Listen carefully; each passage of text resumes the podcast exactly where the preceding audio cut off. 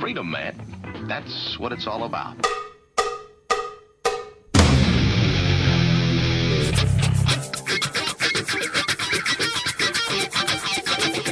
You've got to groove on freedom, like the good book says.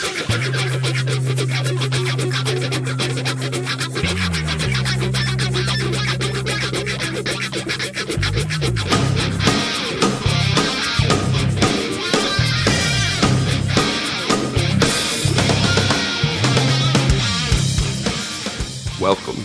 You are listening to What on Earth is Happening. This show will discuss the topics of human consciousness, mind control, natural law, the occult, and all issues that affect the freedom of the people of Earth. What on Earth is Happening will endeavor to shine light upon the darkness of our world and to offer empowering solutions to the problems we face as humanity approaches its critical moment of choice. And now, here is your host, Mark Passio.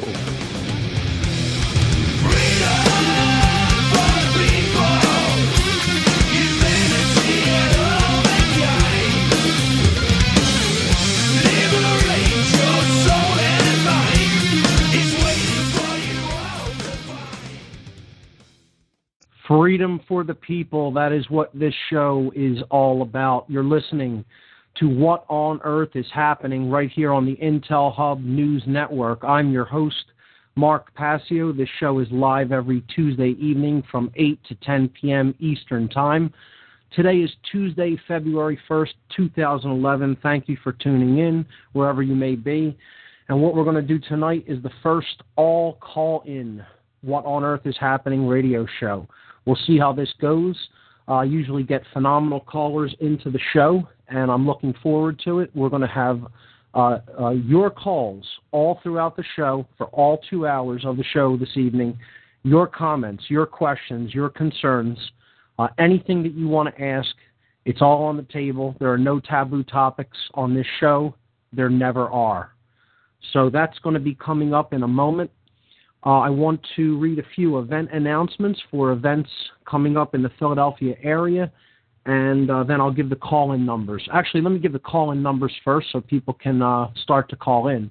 So here we go.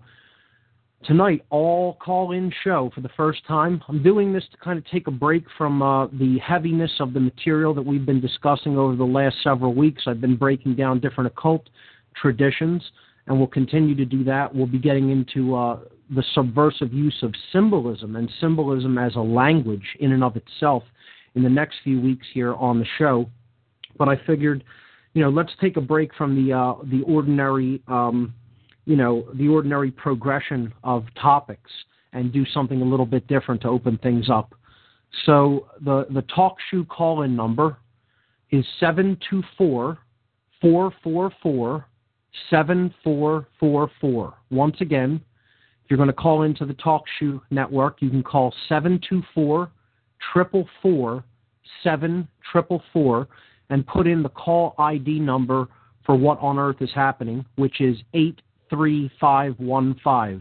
The call I D number for this show, eight three five one five. If you're calling on the Blog Talk network, if you're listening on that network, there's also a call-in number there. You can call in to six four six, seven two seven, three three eight seven. Once again, the Blog Talk call-in number, six four six, seven two seven, three three eight seven. Hey, and, and Mark, there's one more option I want to share for your listeners. Okay. Brought to you by the Intel Hub News Network. It's a toll-free line. Great. So if you want to call up Mark and you don't have the the long distance, which most people have long distance now when they use cell phones and Skype and all that great stuff. Sure. But anyways, toll-free, eight seven seven, five nine eight, eight five four nine. Get out a crayon. Write this down. That's toll-free, eight seven seven, five nine eight, eight five four nine. What on Earth is Happening with Mark Passio? Bob, thank you very much. So, event announcements for events coming up in the Philly area. Again, I always read event announcements because ultimately, it's all about taking action and developing the courage to do so. So the great uh, activist group Truth, Freedom, Prosperity is uh, hosting their free documentary screening and discussion night. This was canceled last week in Philadelphia because we had a big snowstorm come through and it dumped seventeen inches of snow on the uh, greater Philadelphia area last week. So we did not meet last Wednesday evening as was planned. Instead, uh, they have rescheduled for February ninth. That's Wednesday, February ninth um, at seven o'clock p.m. at Media Bureau Studios. Media Bureau is at seven twenty-five North fourth Street in Philadelphia. That's the corner of fourth and Brown in the Northern Liberty section of the city. Okay? This month they're going to be showing Melt Up, the beginning of a U S currency crisis. Okay? So that's uh, going to be this uh, next Wednesday evening, uh, February ninth at seven o'clock p.m., and then there will, after the uh, the documentary screening, it will be followed by a discussion and question and answer session. So come on out, support the group Truth, Freedom, Prosperity, and for other events that they host, please see their website at w w w dot truth freedom prosperity dot org, truth freedom prosperity dot org. And finally, the Free Your Mind conference, which is racing toward us. We have about two months before it hits. And uh, it is looking really good. Uh, things have smoothed out a bit. We have um, uh, we've confirmed all of the speakers. It looks like they're all going to be able to be there, and we're going to be able to afford to bring them. So that's a good thing. And um, uh, this event should be one of the, the best events of its kind, uh, and one of the only events of its kind uh, that I know of in the Philadelphia region. So come on out to the Free Your Mind Conference, a conference on consciousness, mind control, and the occult. Saturday, April ninth and Sunday, April tenth, two thousand eleven at Ruba Hall, Ruba, R U B A, Ruba Hall, at four fourteen Green Street in the Northern Liberty section of Philadelphia. The doors open each day at nine a.m., and the speakers will be starting at ten a.m. Admission is only twenty dollars per day in advance, and if you choose to buy your tickets at the door, tickets will only be thirty dollars. Free Your Mind is a unique two-day conference scheduled for April ninth and tenth in Philadelphia, P A, featuring multiple speakers and diverse educational materials for the purpose of raising public awareness of the critically important topics of mass mind control techniques, the covert and subversive influences upon consciousness and behavior, trauma-based and ritualized abuse, and the practical mental and emotional healing methodologies available for those affected by these devices. The featured speakers, Aaron McCollum, Alfred Weber, Andrew Bastiago, Bob Tuskin, Farah Yerdozu, Freeman Fly, Jan Irvin, John Nicholson, Joseph Mara, Larkin Rose, Laura Eisenhower, Mark Matika, Mark Passio, Michael Kelly, Paul Marco, and Suzanne Taylor. That's a roster of sixteen speakers over two days. Quite an impressive lineup of speakers and topics. For more information on this great event, please visit the conference website at w w w dot free your mind conference dot com. That's free your mind conference dot com. All right, so those are the event announcements. You have the call-in numbers. And, uh, Bob, if anybody is already waiting to call in, just uh, announce them and put them through. No one has called into the TalkShoe number as of yet. So if anybody has called into the Blog Talk Network, go right ahead and put them through at any time.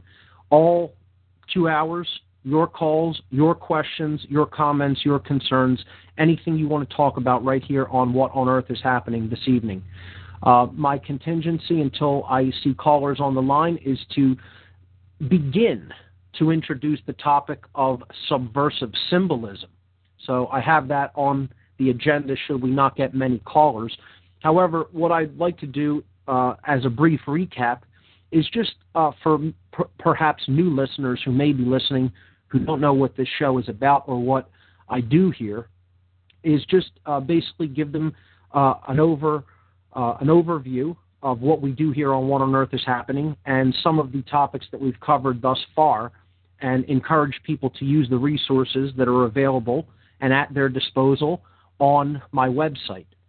So ultimately what this show is all about and what makes it different than other um, other broadcasts in the so-called freedom movement or truth movement is that what I attempt to do throughout the uh, the course of each show, and it, to establish a tapestry, okay, is to get down to the primary causal factors of what is creating the experience that we are undergoing.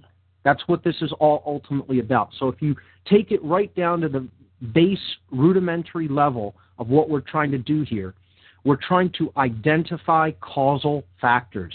Causation is what we have to understand, and we need to understand how causation works to create the experience that we are actually living, that is playing out before our eyes, okay?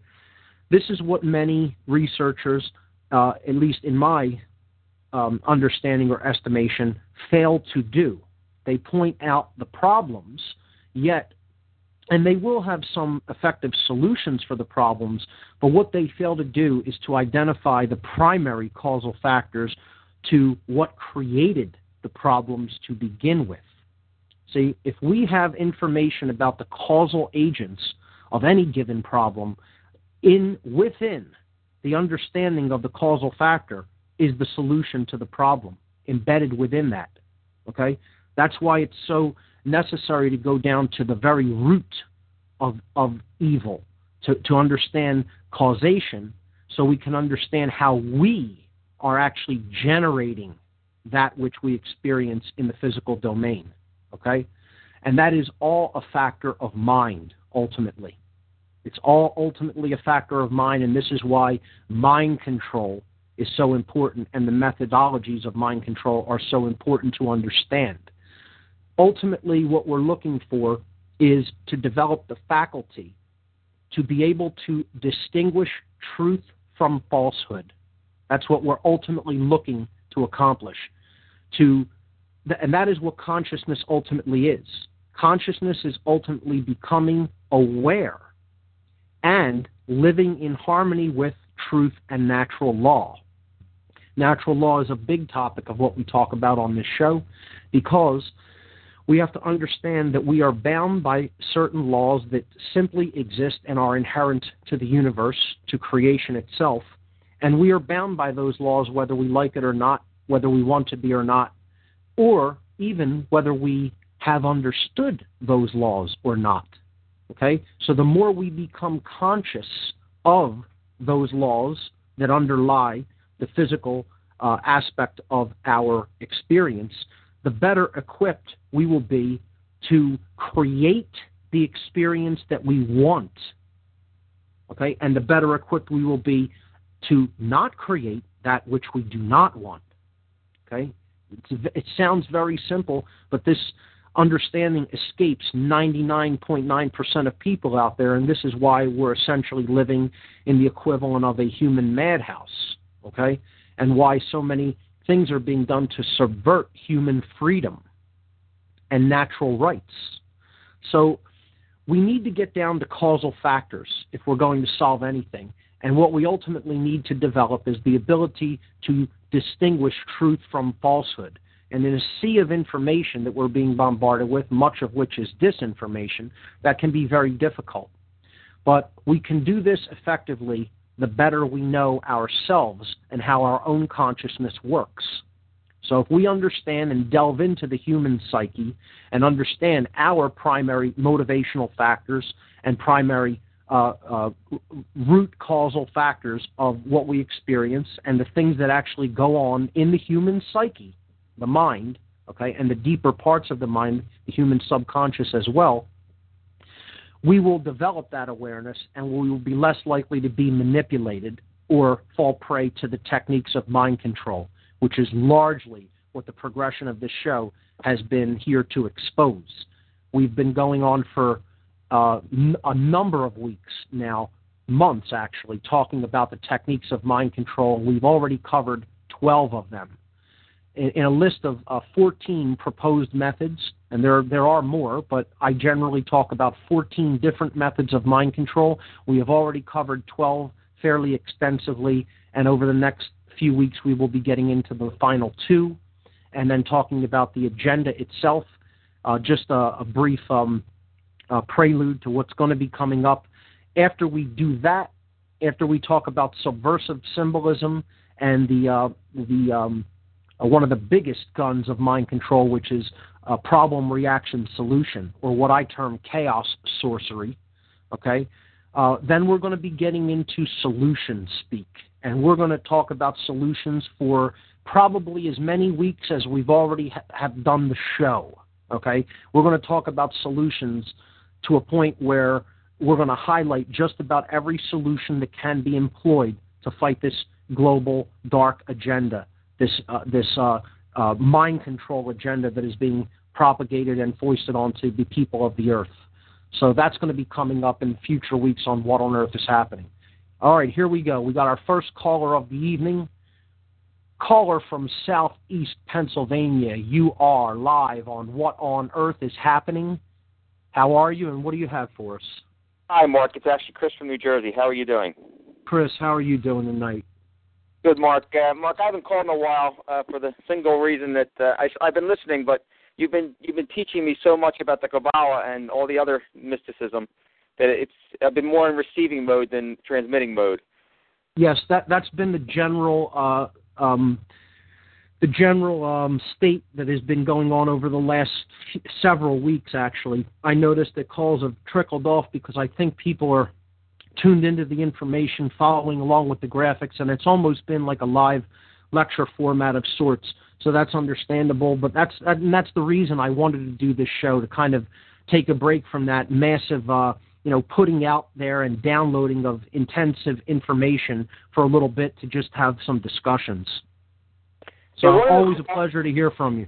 Now, one of the things, Mark, that I I, I find interesting um, when I started becoming more conscious, so to speak, and learning about consciousness is whether whether a synchronicity comes to you or you become more aware of it, you do experience it. And the other topic, which you really haven't touched upon, maybe because it's too extensive, is synchromysticism. And, and I come to the understanding, or, or, or I guess a guess, that what synchromysticism is, is that things happen um, that seem like a coincidence, but are it's not a coincidence at all. It's just being done by a higher order of things that we don't understand. Absolutely. Synchromysticism is a fascinating topic. Um, I was actually um, brought on to a show that was almost entirely about synchromysticism uh, by um, uh, Kevin Uh, who often calls into the show. Uh, he, he goes by the name Kevin Tinfoil or Karma the Jedi sometimes. Uh, he has a show on TalkShoe on the TalkShoe network called Caution Tinfoil Hat Area, and it, it sounds like you know it's kind of uh, you know a lighthearted type thing, but he talks about pretty serious topics on it. And he did a show all about synchromysticism in which he brought me on with um, uh, who I consider to be like a kind of an expert on synchromysticism, or who has brought this to the forefront, particularly under the banner of that word, uh, Jake Kotze. And uh, we went back and forth a little bit, and it was a really great show. And um, I think that synchromysticism is one of the least understood phenomena out there. Uh, I think people o- only are recently coming on to its understanding in recent years, and it's it's relatively new to the human consciousness in general. I think what, what it's all ultimately about is there is a higher order of consciousness that is kind of um, attempting to show us um, the interconnectedness of things. I don't. I wouldn't necessarily say that it's completely directing everything. Uh, it's quite possible that that's what's happening, but I tend to lean more toward it is simply showing us how things are all interrelated with each other. And it is up to us to become, to open up our minds more, to become aware of these interconnections, and then we will understand the purpose or the underlying meaning that is contained uh, in those events. Uh, nine eleven is a great example. I think that's a huge synchromistic event. We could talk about synchromisticism when we get into the breakdown of some of the symbolism of nine eleven, because that's going to be coming up on the show in a few uh, weeks. And, um, you know, uh, it, it, I don't necessarily think uh, that things need to be orchestrated for them to be synchromistic in nature. And, again, what synchromisticism is for people who haven't looked into it, uh, and I think you should, you know, Google it. You know, uh, go on whatever search engine you prefer, look it up, watch some videos about it, read some articles about it. It's a fascinating uh, topic for uh, exploration.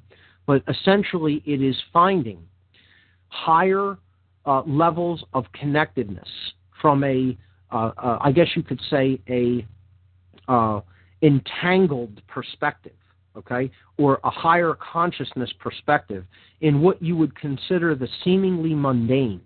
However, the, this interconnectedness is displayed, and it comes through, often through the artistic process, okay? The idea that um, art is imitating life, so to speak, okay? The, the, the creative process seems to engage the synchromistic unfoldment, I guess you could say, okay? And as something... Uh, required or, or took more creative energy to put out there into the universe.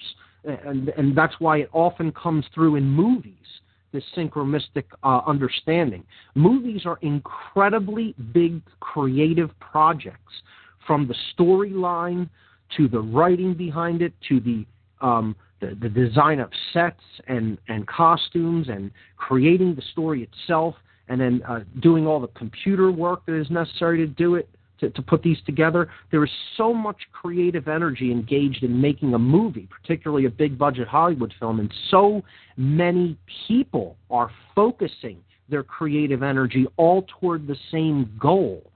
That is when this synchromistic magic, I guess, starts to happen and, and starts to speak to us. It, it's not always an orchestrated thing when it comes to movies. People talk about predictive programming a lot when it comes to movies, but I don't necessarily think it's always a deliberate effort. It is simply something that is coming from a higher level of awareness that is being engaged when certain people are engaging deeply in the creative process all at once, all together, and all toward the same goal to create something and put it into the world. So that's my take on synchromisticism. Chris, what, what do you think of that? And do you, you have anything additional to add, or any other thoughts on it, or any resources you might want to point people to to let them uh, check it out more? Well, I I, I really um, think the, the last part you said was where the creative process is linked up in some way with synchromisticism. I think I think that's really true. Um, I always thought of it as, as you know, we don't have the, the, the ability right now, or the consciousness, to see that. The bigger pattern. We may be, we may we may see a chessboard, but there might be an even bigger chessboard, and then another another big, you know, an even bigger chessboard. And I, I think as our, as our um, understanding increases, we may see things that as they're synchromistic, we may come to understand the reason, you know, why that occurred. I also think it's part of, of, of the grand design of creation. And um, I don't really have any any um, um, references for people to go um, to go and look, because I really haven't looked it up that much, much myself. I just surmised what it, what it was. It seems like I was pretty close. Sure, sure. Uh, any resources that you'd recommend for people out there? That's what I'm saying, Mark. I really don't. I, I haven't really looked into it myself as intently as I should have, I guess. Okay. I, I like one called uh, the brave new world order dot com. I believe that's uh, Jacque Kotze's website. Um, or you could just look up the name Jacque Kotze. I believe he spells his last name K O T Z E, if I'm not mistaken. Um, uh, there is, uh, let me see. There is, I'll open my web browser up here and see if I could find a couple more resources. Um,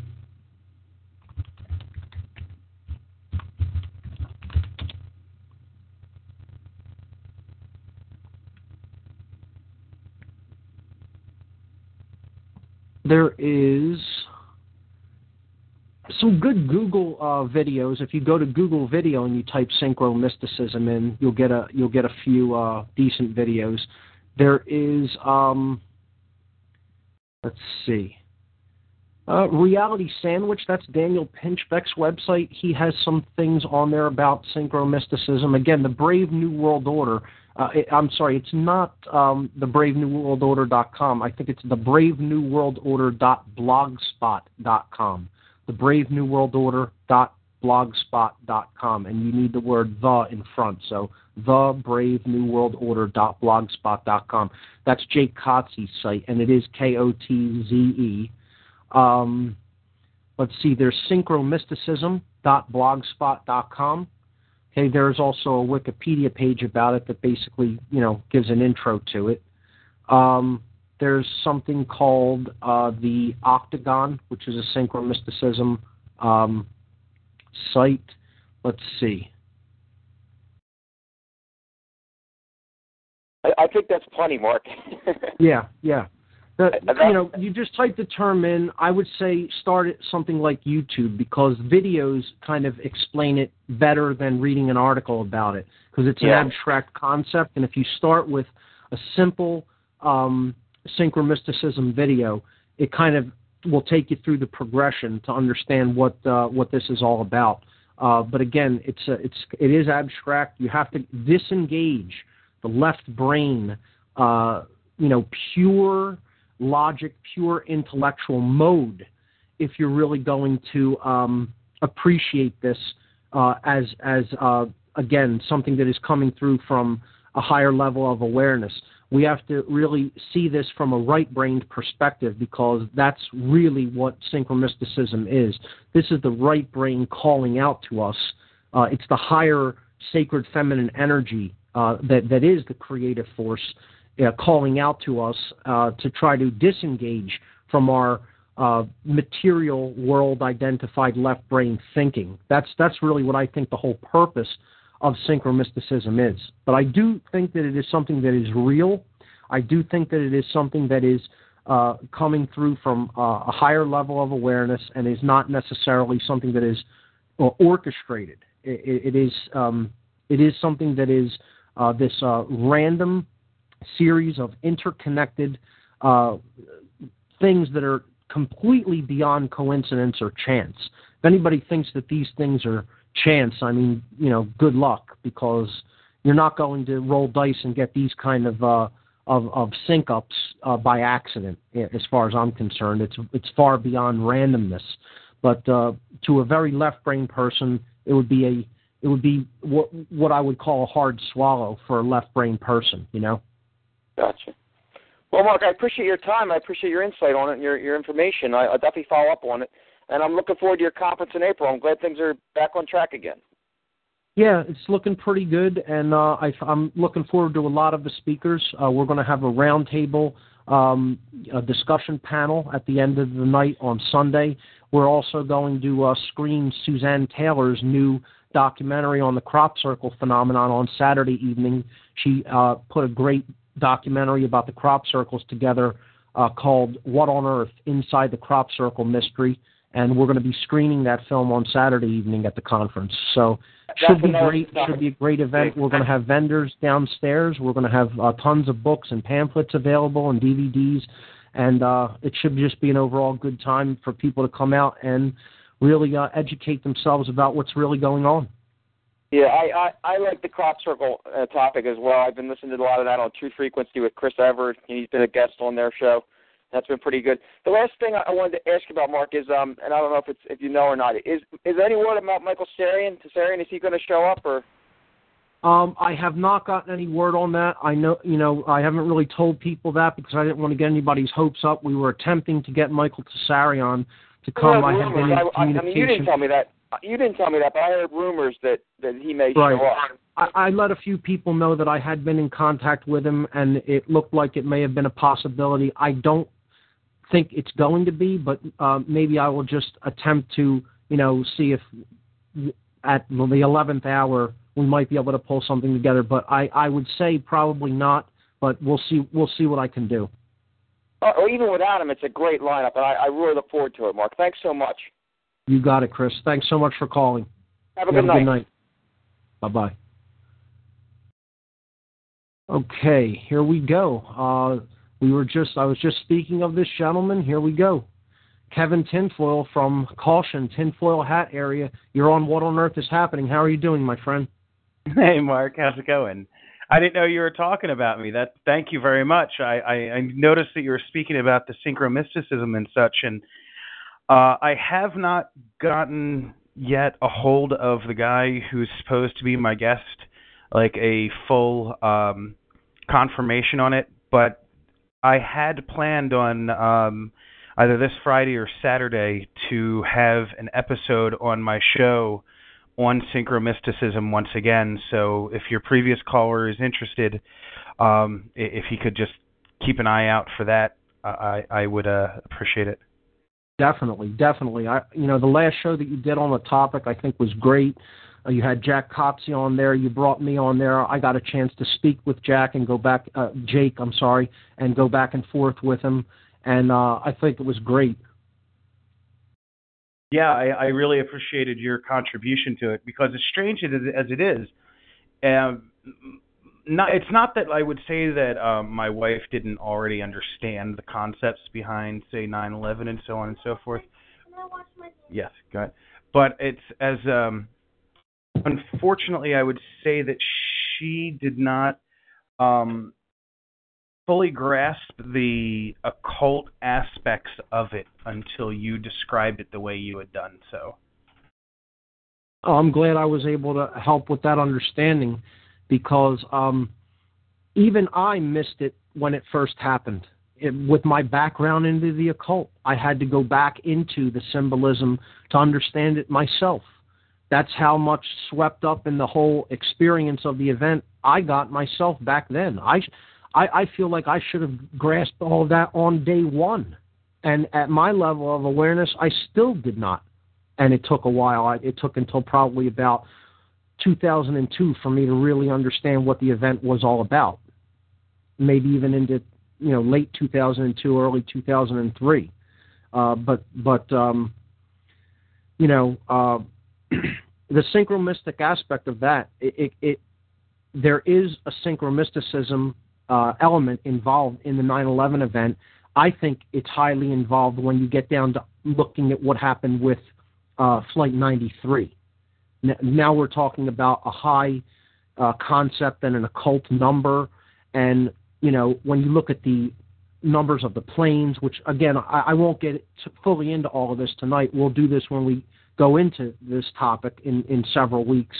But um, uh, I think the Flight ninety-three aspect is the biggest example of synchromysticism in the nine eleven event, because I think that's an example of a pilot who um, refused his stand-down order.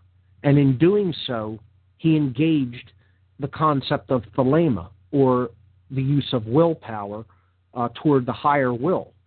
And this prevented Building seven from being hit, Uh, because that's what I believe the intended target of Flight ninety-three was, which crashed in Shanksville, Pennsylvania, or was shot down over Shanksville, Pennsylvania.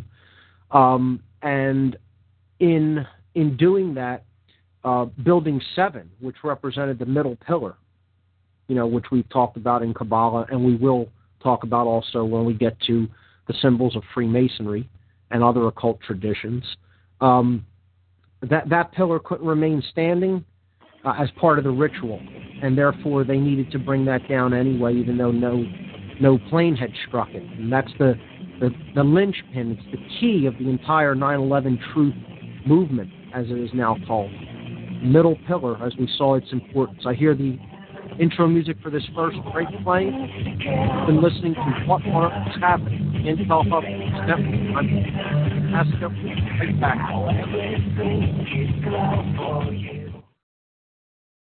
Are you still paying your credit cards and so-called bank loans, thinking that you owe the money? Do you feel like it's your moral obligation, but can't see an end in sight? Well, what if I told you that in truth, you don't owe a single penny, and that the banks know this and hope you don't find out? Here's where we come in. free to prosper dot com specializes in a profound debt repudiation method, which challenges the validity of your so-called debts, morally frees you from the burdens, and protects your property. Our system is often superior to settlement, bankruptcy, or consolidation, which often leave you in a worse situation. If you feel the moral obligation to take care of yourself and your family, then I urge you to consider taking action right now. The economy will not wait. If you want to know more so you can prosper through the economic collapse, all while staying honorable and true to yourself, then call eight seven seven, four one seven, eight three nine three. That's eight seven seven, four one seven, eight three nine three. Or visit free to prosper dot com right now.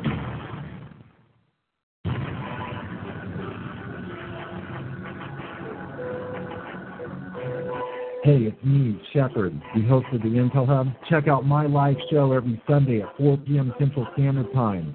You can check it out from my website, the intel hub radio dot com. Join me, Joe Joseph, John King, and A C Griffith, Thursdays and Sunday evenings at eight p.m. Eastern for Freedom Link Radio on the Intel Hub News Network. A very wealthy U S citizen is predicting that in twenty eleven, we will witness the most important day in America in more than fifty years. He says it will change everything about our lives, the way you shop, travel, invest, educate your children, and even how you take care of your health and family. Now this man has made some outrageous predictions over the years, but the crazy part is he's usually right. You see, he predicted the collapse of G M, Fannie Mae, Freddie Mac, and America's biggest mall owner, General Growth Properties, a few years ago. In fact, Baronis called his work a dire prophecy. Now, this has nothing to do with the stock market, but it could have a huge impact on almost every aspect of your life. And recently, he created a video which you can watch online for free, detailing his biggest and most important prediction yet. And it's a real eye-opener. I can't stress this enough. You should at least watch this free video online today. He explains everything you need to know, including simple steps you can take to protect yourself. You can find the video at w w w dot end of america eight dot com. Although this video may be offensive to some audiences, it's worth checking out. Again, that's w w w dot end of america the number eight dot com. Watch this free video at w w w dot end of america eight dot com. You are listening to the Intel Hub News Network, crushing the New World Order piece by piece.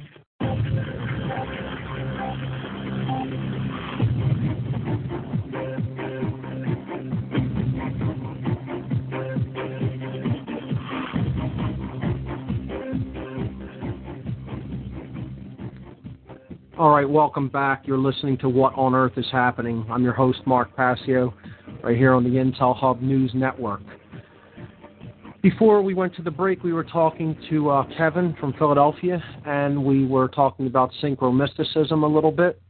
Uh, Kev, uh, I know you want to talk about a, a specific topic uh, about, you know, who's the right people to trust uh, with uh, their information and, you know, how we could, I guess, discern good information from disinformation. But be, before we do that, or maybe after we do that, I'd like to bring up something because I just recently ran into it at the uh, new screening of um, Zeitgeist three, Zeitgeist Moving Forward. And I wanted to get your take on what you thought of the film and what you thought of the uh, the Zeitgeist movement here in Philadelphia in general. That's actually part of what I was kind of going to ask you about with this whole thing about who do we trust, because sure, at this moment, uh, I am um, involved with the guys that work with the Zeitgeist movement in Philly. Uh, you were on the show that had like two of the guys. One was from Jer- one was a Jersey coordinator. One was the Philly lead, chapter lead. Um, yes. You, Mike Salvi, uh, Fernando, and Um, James Babb from We Won't Fly. And I right. guess part of where I'm going with all this by mentioning these guys is that we're all kind of like I, the, the show I had was for Liberty Leaders, and like not to give too much of a plug for my old episode, but having you guys on really meant something to me. Like I trust all you guys, um, including the Zeitgeist guys who I hear Zeitgeist is an N W O thing. And then I've heard that the N W O also doesn't want us to fly. So that makes, like, James's whole We Won't Fly thing, kind of like, which direction are we going? And then I hear, like, again, like I, I talked with um, Mike Salvi about this. He, his whole end the Fed thing is now being, like, now obviously not, Glenn Beck has not come down from on high off of Fox News and said, hey, I support Mike Salvi. Sadly, it would be nice to actually have those types of, uh, it, to have anyone aware enough to actually know what's going on. Uh, sadly, I don't think that, uh, as Mike Salvi and I even talked about it, like, um, there is, because of the globalist agenda and the fact that guys like Glenn Beck are then following the globalist agenda pretty much verbatim, uh, if he, if Glenn Beck is now saying end the Fed is a good thing, which he, I, I've seen a couple clips on YouTube about it, it makes me wonder, are are we all useful idiots? Like, are we all being played by the system? Or are we actually doing something that we feel is the right thing to do because it's just flat out the right thing to do? I mean, it, I, I'm actually at a point where, like, it's a, um, a miniature moment of crisis where, like, I mean, all of my life is pretty much okay around me, but I've got this, like, thing I'm trying to figure out. And I'd really just love to have your input on it. Well, I think that um, revolutions can be co-opted. That's something that we have to be aware of. And people can uh, twist um, infusions of energy to suit their agendas. Now, I'm not saying that that's what's happening in this case necessarily, but I think it's something that does have to be um, watched for without being paranoid. And, you know, my, my take on the whole thing is, uh, and as I mentioned on your show, was I'm for a resource-based economy, as you would call it, just resource-based living. However, if that is done forcibly, I'm not for it. Okay? It would be how you would implement it.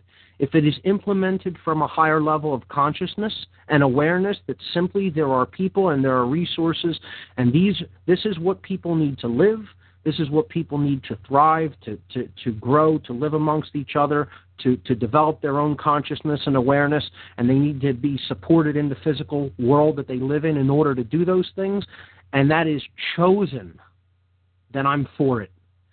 If it is forced, okay, by violence, then I'm not for it at all, because that's called communism or socialism or whatever you want to call it, the forced redistribution of resources uh, based on, you know, the state saying you must do this, you must do that. It can't happen that way. If, you know, I wouldn't support anything that were to happen that way, okay? I'm for, I'm a voluntarist in every aspect of the word. I don't believe in the authority of man, period. Uh, people need to make their own choices and uh, understand that they're not the only people in the world, nor are they God, okay? That's what it all really comes down to, you know? Uh, people are living as if they're God, you know, this rich, super rich, you know, less than zero point zero one percent of the population that basically owns all of the important resources of the world, okay? That needs to stop, but at the same time, I don't believe in uh, communist or socialist values to a point where I think the state should take over the resources and say, you, you only get this, you only get this, you only get this, you only get this, and that's it, you know? I think we can all have what we want and still be happy and thrive as long as we don't have this reptilian-brained uh, directive impulse that says, I always have to have more, more, more. You know, it's about living within one's means and, and necessities as far as, do I need to have five cars and, you know, m- ten mansions in different countries? Do I need to have that?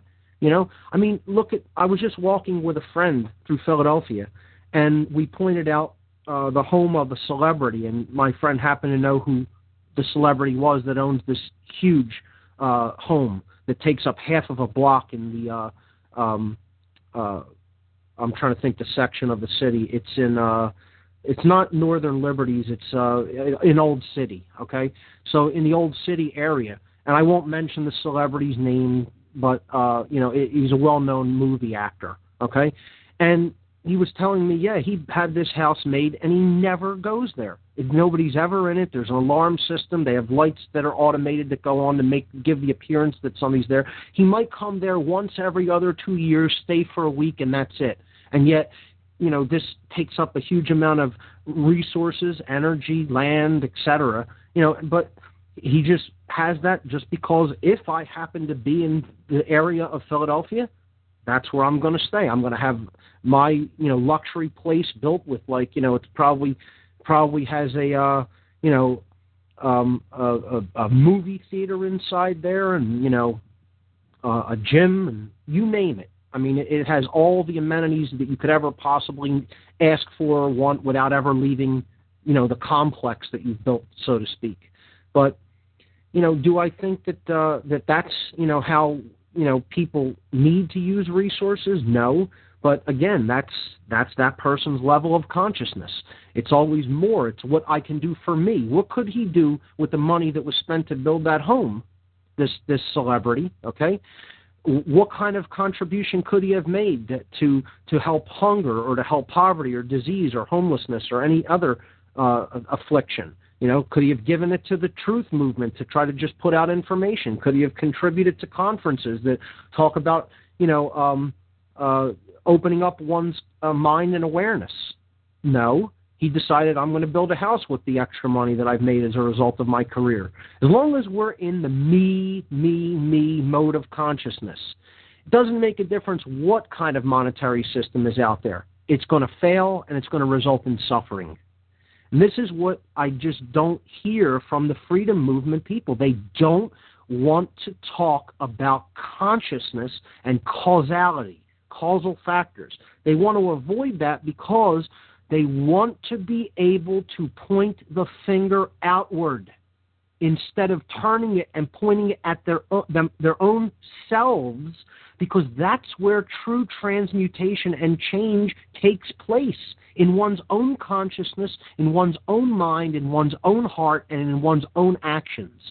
And most people, not all, but most people in the world will kill or die to avoid looking within. Most people. That's the sad fact of the matter and the reality that we live in.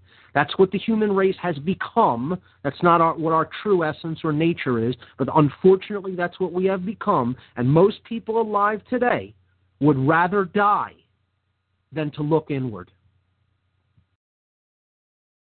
So that's yeah, I, my I take on. I totally hear what you're saying there too. Actually, that's my take on the whole freedom movement in general, and that's my take on things like Zeitgeist and the, and the, the Venus Project, et cetera. I don't have a problem with the idea. I think it's a beautiful idea. The question is, is how will it be implemented? You need enough people behind that idea from a philosophical and moral perspective in order for it to be successful. Kev, stay Consent with me rather on the line. Than coercion. Stay with me on the line through this break. I want to talk about this a little bit more, and I'll get your take on uh, who we should listen to. Thank you. This is What on Earth is Happening. We'll be right back.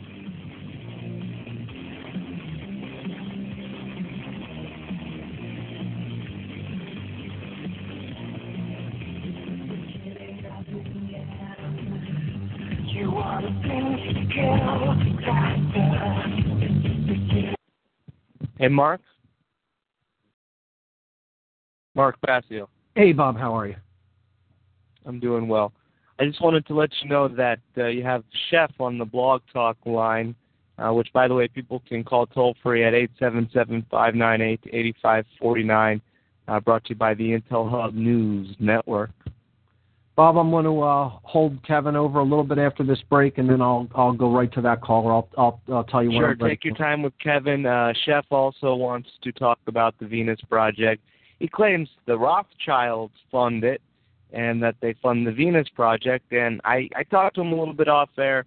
You know, I keep an open mind, but at the same time, I don't want to make accusations that are not true. I mean, if you're going to make a claim like that, you're going to have a little bit more information than just, oh, they fund the Venus Project or whatever, you know. Right. So I'm interested to hear what, what he has to say about that. I'll be listening in um, to the program. Uh, when we get back from break, I'll let you wrap things up with your your other caller, and we'll get to the next caller eventually. You got it. Thanks so much. Uh, what on earth is happening with Mark Passio on the Intel Hub News Network? My live show every Sunday at four p.m. Central Standard Time. You can check it out from my website, the intel hub radio dot com. Join me, Joe Joseph, John King, and A C Griffith, Thursdays and Sunday evenings at eight p.m. Eastern for Freedom Link Radio on the Intel Hub News Network. A very wealthy U S citizen is predicting that in twenty eleven, we will witness the most important day in America in more than fifty years. He says it will change everything about our lives, the way you shop, travel, invest, educate your children, and even how you take care of your health and family.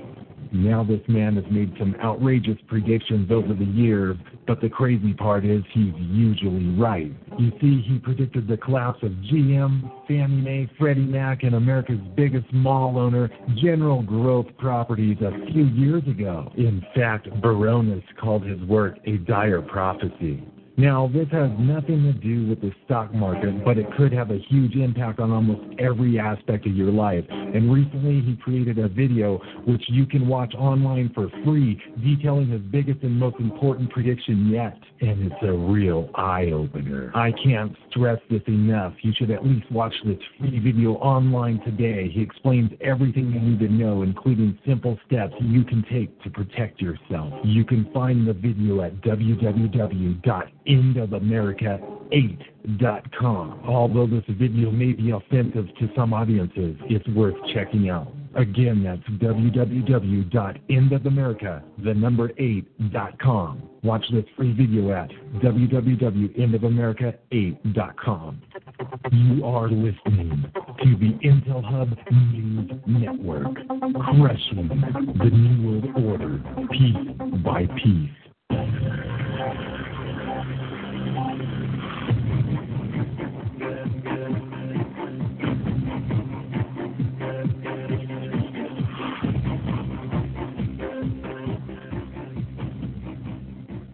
Okay, we're back on What on Earth is Happening. Before the break, we were talking about the Zeitgeist Movement and the Venus Project and kind of the level of consciousness that would really be required to put something together like that. Uh, I think it's an idea that is far, far ahead of its time, unfortunately, because the human imagination is so stifled by the monetary system. People think that money is the lifeblood of creation, of life on Earth, that we need a monetary system, that we could not live if there wasn't such a thing as money. And this elevates the concept of money to godhood, because that's what it is intended to be. It is indeed really the root of evil, and uh, you know, they, you know, the love of money is the root of all evil, but I would say attachment to the idea of money is the root of all evil.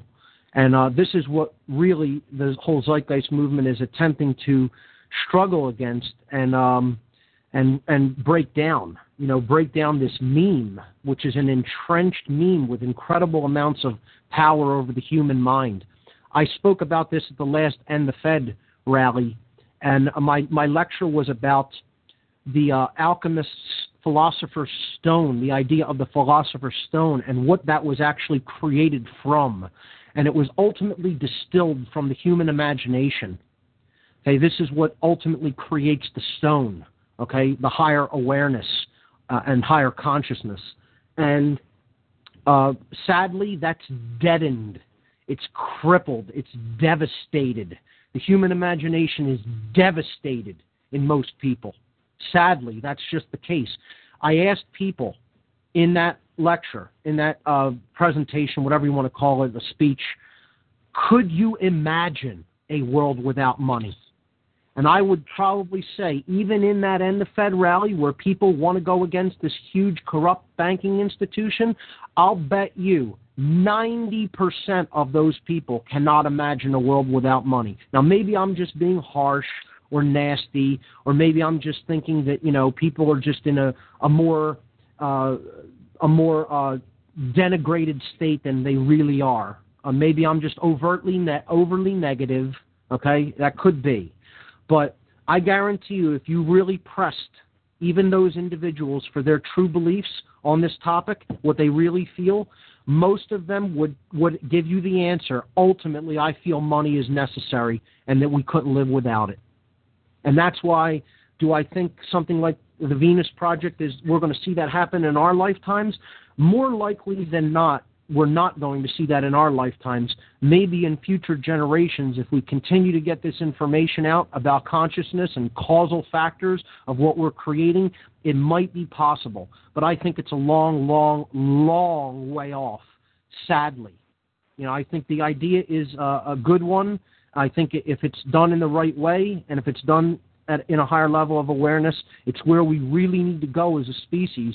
But uh, I think so few people are ready for that, that they will come up with whatever jabs at it that they can to justify the, the the same existing immoral monetary system, or to prop a new one up in its place that would become just as immoral. That's just my take on it. Kev, what are your thoughts on that? I'll hold you over for another couple of minutes, and then I'll go to some more callers. Give me your thoughts on that. Well, I originally, back in like two thousand three, started having some issues with money. Um, I got a decent job, so I lost the issues, but I didn't lose the drive to figure out a way to live without money, and I become very enamored by the whole concept of earthships. And I only see the Venus Project as this, like, uh, as above, so below, this, like, giant extension of the earthships. All the same systems are in place, such as being able to make your own energy, make your own food, have all of your own basic needs taken care of without the need for money. I, I'm not a greedy person. I really don't need much. I mean, I'm very happy with the, like, couple hundred dollar computer I have that I, I realistically paid very little for in comparison for getting a deal through A T and T. But uh, that's kind of besides the point. The, the point I'm trying to make is that if we managed, in my opinion, if we managed the resources of the planet better than we do now, and if we took a global systems approach to it, I think we would have a much better chance of not having the issues that we currently have, such as people or some people are concerned with overpopulation. I, however, am not. I've seen some research that shows that we could probably have about twenty-five billion on the planet. I but, agree. But that being that we're at seven, I think it's a holistically smart idea to just consider that future and get ready to be prepared to take care of that number now. Right. And I don't think that we can afford that in the future, considering, like, I've seen a lot of economists say recently that uh, something like sixty percent of, or we're, or we're going to have to raise taxes to like sixty percent in order to get to where we need to be able to actually start paying off any debt at all. And we so couldn't we sustain a number like that the way we're living now. Not the way we're living now, which exactly. is completely some people against are using, nature. Yes, yeah, some people are using so much and causing so much pollution and just using so many vast resources. And I, I just always wonder, like, is it just their whole divide and conquer scheme that pretty much allows them to get away with this? I mean, why isn't it that people aren't willing to just set aside their egos and work all together? I mean, I, I the reason why I even did my last show with you and, and the other guys is that I knew everyone that sat down at that table was about End the Fed. The two Zeitgeist guys, as well as all the other guys that were on the other side of the table. They all right. understood that we need a new monetary system, and a lack of one that could actually provide for all using a fully functioning resource-based economy, I think would work really well myself. It's, it's the best of all worlds, provided yeah, it's, it's the blueprints for Star Trek, and we're not paying attention to, the, to this gift that's there because everybody seems like they're afraid that they're going to be fooled by some N W O agenda and we end up in Logan's Run. And, well, you know what? I'll, I, I, I, I'm not afraid of that. Like, I, I see the potential here, and I, I think that if we were twisted enough at that point after creating such a thing that we became that sort of authoritarian and closed yeah, in let, society, let me, I think me put people out, may me stop out, and let, let me put out my there. idea about why there's so much hesitation toward even pursuing something like the Venus Project. And again, there's some synchromysticism right in there, right in the word, the words, the Venus Project, right? Venus is the next planet closer to the sun from where we are. Just think about that from its symbolic perspective, okay? It's up one chakra closer to the crown chakra in the chakra systems as related to the planets, as we've shown on this show and looked into those symbolic connections, okay? So it's it's not... Uh, going toward Mars, which would be going down a chakra or going farther away from the sun, but it's the Venus Project. Venus is also a name of the goddess, okay, the sacred feminine energy, okay? So, again, it's also named after the goddess herself. One of the names of the goddess that we looked at when we talked about the tarot tradition was Venus, okay? And, and this is associated, uh, her name was associated with Venus in the Roman tradition. That's just an interesting synchromistic connection, okay? Because the idea is one that takes us up a notch and takes us up to a higher level of consciousness. But the, the main uh, resistance to this idea, okay, is people are thinking about it from the same level of consciousness that we are now, that we are dwelling in now as a species. That's where they're... viewpoint of this comes from. They're not thinking, if we moved to a higher level of awareness, if we moved up in consciousness and we no longer dwelled in the base brain and dwelled in with an imbalanced neocortical brain, okay, if we didn't have all of this imbalance within toward the male side, okay, toward the, the, the yang energy, okay, if we embraced the sacred feminine energy, if we combined the left brain with the creative and nurturing power of the right brain and we moved up to a higher level of consciousness, that's how this would work, and only, the only way it would work. We cannot talk about building a, a, a non-monetary uh, uh, uh, system in general without talking about a fundamental shift in human consciousness. And this is what is completely left out of these discussions, almost completely left out of these discussions. Uh, and that, that's why I got kind of um, uh, almost, uh, ups, not upset, but uh, almost depressed when I was, you know, on the show that night, because no one was bringing up consciousness. They were just talking about the, the mechanics of it and the, the, the, uh, the logistics and, you know, that's all that was being brought up. But what wasn't being brought up is the quality of mind, the the the, the improvement to the human psyche that would be necessary to implement something like that. And the reason that this is often not brought up, and again, I may, I may be taking a jab here or even a stab here and there, is the people who are discussing these ideas aren't at those levels of consciousness. And they are quite unread about a lot of this information.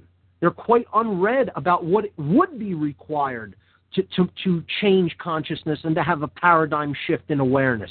They're quite unread about the occult itself and about how these are tools for improving consciousness. They think naively and childishly that they're going to get from here to there without going through the steps between, and that it's not going to take any real hard work on the ground to get that done. And this is why I'm not very popular. This is why, I, and I'm not here to be popular. I'm not here to make friends, or to, it's not a popularity contest. I'm here to explain to people just how much work is going to be involved to make this transition. And, and not to depress them or make them fearful, but to make them aware it's harder than what, what you're even thinking now.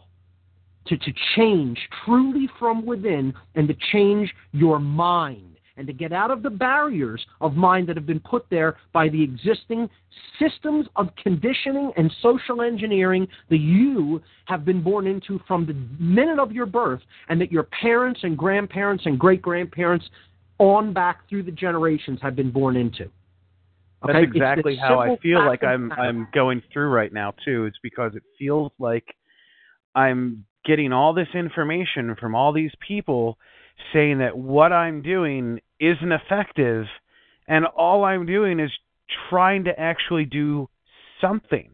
And they're all just telling me that, oh, that's not going to work, that's not going to work, that's not going to work. And I'm like, you know, then what will? Tell me. You you tell me what will. And, and no one then has an answer for me. So, like, I, I just I, I feel like if I'm going to be damned, I'm going to be damned for who I really am. And um, I hope everybody can appreciate that and understand that I'm just going to keep moving forward myself and, and hopefully. That's right. And that's know, all people. I, I'm a dreamer, so I, I and I'm not the only one, and I hope someday you'll join us. That's right. That's that right. And simple. that's what I ended that's what I ended my I know. speech with. Yes, at the end it of the resonates rally. with me so well, and it resonates Imagine. with so many other people too. And the imagination and, and why is going to require these things. People who it can't imagine doesn't. true change coming about from a higher level of awareness, ha- their imagination is dead. And my suggestion would be attempt to move on and and just put those people off to the side in in, in your life so that they don't drain your energy, because they're not going to be part of the solution. And they are nothing but part of the problem. And you can say that's as harsh as you want to call it. And there's the tagline again for the show. Get as offended about that as you like. These are the people who the dark occultists of this world call the dead. Because quite frankly, that's who they are. So, Kev, yeah, ha- unfortunately, we have to let go of those people and chalk them up. Sadly, that may sound harsh, but that's the case. They're not going to be part of this problem. They are attached. They are attached to memes. They are attached to mind control. And they're not going to come out of it, because that's their safety net. That's their little comfort blanket. And they're going to stay there probably until the day that they die, because they don't want to turn the finger inward and point at themselves. Kev, I want to thank you for calling in, man. I'm going to move on and try to take another couple of calls, and uh, you always have great insights to bring to the table. Uh, my final answer would, would uh, w- as far as who we, we should listen to, my final insight, I guess you could say on that, is find the people who you can see an active imagination in, who are actually willing then to take action based on that quality of imagination. And those are the people that we should really be uh, gi- giving, you know, uh, credence to their message and, and listening to and then partnering up with. Thank you, Mark. I really appreciate that. Um, uh, it's it's nice to have a friend that I can come and talk to. Uh, I, I thank you for letting me uh, have this. Bring this all up on your show. I appreciate it. You got it, man. It was good seeing you the other night at the uh, Zeitgeist screening. You take care, man. Kevin Tinfoil from Caution Tinfoil Hat Area. Always a a, a good uh, call when he calls in, and uh, always a pleasure to hear from him. All right, Bob, you said you had a caller on the Blog Talk line. You can go ahead and put the caller through. Uh, let's see here. We have Chef. Uh, welcome to What on Earth is Happening with Mark Passio. Hey, how are you? Yeah, hello. How's it going? Yeah, I'm good. I'm good. Uh, Mark, is it? Yes. Uh, Mark, uh, uh, you know, I don't mind handling this, man. I just try to keep it that way, uh, just due to the, the business I'm in. Right. Uh, but I go by Conspiracy Chef, and uh, I, I believe your last caller is the one that posted your link that your radio show's on tonight on my uh, Facebook page. Awesome. Or on his Facebook page, and I caught it in those feed. And, and you know, and, and I hope it, it's always good. I want to preface this, all, all of this, what I'm about to say, with it's always good to meet like-minded, awake people, right? I mean, Absolutely. we might not always agree on everything, you sure. know what I mean? But that's life. That's life, and that's just how things go. Now, uh, let me just jump right into it. I don't want to waste your time. Um, so when I logged in, I heard uh, you guys talking about black dice, and then you guys went a little bit further into it, you know. Sure. I have a concern with the zeitgeist movement.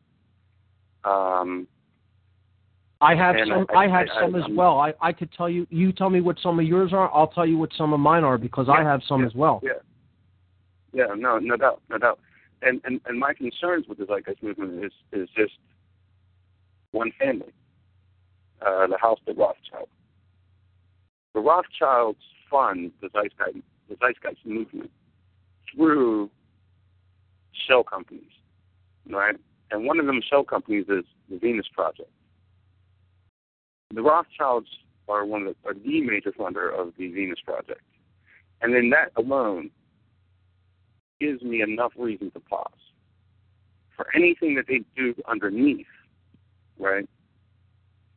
With the Venus Project, it's a nice utopia. I'm not going to lie. Initially, I was brought up into the, into the mix of things, you know, really was. I love the Venus Project. I think it looks pretty. I think it looks futuristic. I think it's it's um, it's all of these and all of that, you know. But I remember one one of the things that you heard when I was listening on the radio show is that, you know, you're you're against communism, you know, and I am as well. Absolutely. But the Venus Project, at its base, resorts or re uh, uh, redistributes the wealth in a way that is communism. Like everybody within that lives underneath that little bubble, you know what I mean? That China's building right now, by the way. They're building mega cities, completely uninhabited. And one of those mega cities are, is a city much like what you'll see on the Zeitgeist website, you know. But so just following the money is what I like to do. Right. And now, I don't, I don't. The Zeitgeist films, to the Venus Project, to the Rothschilds. I don't have I don't have knowledge of where the money for the Venus Project or uh, f- where Jacque Fresco gets his funding. I don't have knowledge yeah. of that funding. Now, uh, I, so I, as I can't speak directly directly to that, I don't have to research that on my own. Um, if you want to send me any links about, I'll send it to you. sure, I'll send it yeah, I'd, I'd like to research some of it. Absolutely. Um, yeah, I got, I got. I mean, I can get the email whenever you. When I hear, when I, I'll just say, when I hear Jacque Fresco talk, uh, he seems like a high consciousness person. What I would like to hear more yeah. about, what I would like to hear yeah, more I agree, about, I agree. He, he seems to have a lot of courage too. But what I would like to hear more about is the actual methods that would be used to use the resources and how that would be acquired, how that would be done. Because again, right. my pause, where I would that? take pause is how it would be done. The idea is great. If it's done through force and violence, I'm, I want no part of it. If it was if it was done from a higher level of awareness and voluntary and cooperative, I'm all for it. One, I think it's wonderful. Let me tell you what some of my pauses about uh, Zeitgeist as a movement in general, or not, not as a movement. I shouldn't say that because the movement doesn't actually put forward specific tenets that everybody has to has to uh, uh, agree with. Uh, I've been asked to speak at Z-Day, which is coming up in New Brunswick, New Jersey. I'll be making an, an announcement about that in uh, don't do it, brother. Don't do it, brother. Hey, oh no, I'm, I'm going. For the I'm, money, I'm going to go and, and conquer. I'm going to go and speak at it because I'm going to talk about the occult origins of money, which is not addressed in the films. Okay. The the the maker uh, Peter Joseph, while I like many of his ideas, seems to be an atheist, which, you know, I think that uh, that is uh, can be a problematic ideology because um, at the uh, at the point where you really become deeply atheistic, uh, social Darwinism starts to kind of a, a being uh, something that people go down the path of. Now, I don't think he's a social Darwinist. I'm not saying that, but when you get into atheism and you think that man is the highest force that, that is operating here, uh, that's when, when I have to step back and say, uh, then basically there is no ultimate uh, truth, there is no ultimate right or wrong, there is no uh, actual objective morality, and we get to make it all up, okay? So that's the path that you go down when you get into true totalitarianism. We've talked about this extensively on the show. The idea of, of solipsism and the idea of uh, uh, um, moral relativism. Now, I'm not saying he's a moral relativist either, but um, I, the if you don't think there's an objective truth and an objective right or wrong, okay, and that's placed there by natural law, okay, now I, I believe he does b- believe in the concept of natural law, or know that natural law exists. I think Jacque Fresco also understands natural law, and he has spoken about this in interviews and uh, and documentaries as well. So, um, uh, you know, uh, the, the atheism part kind of makes me take pause.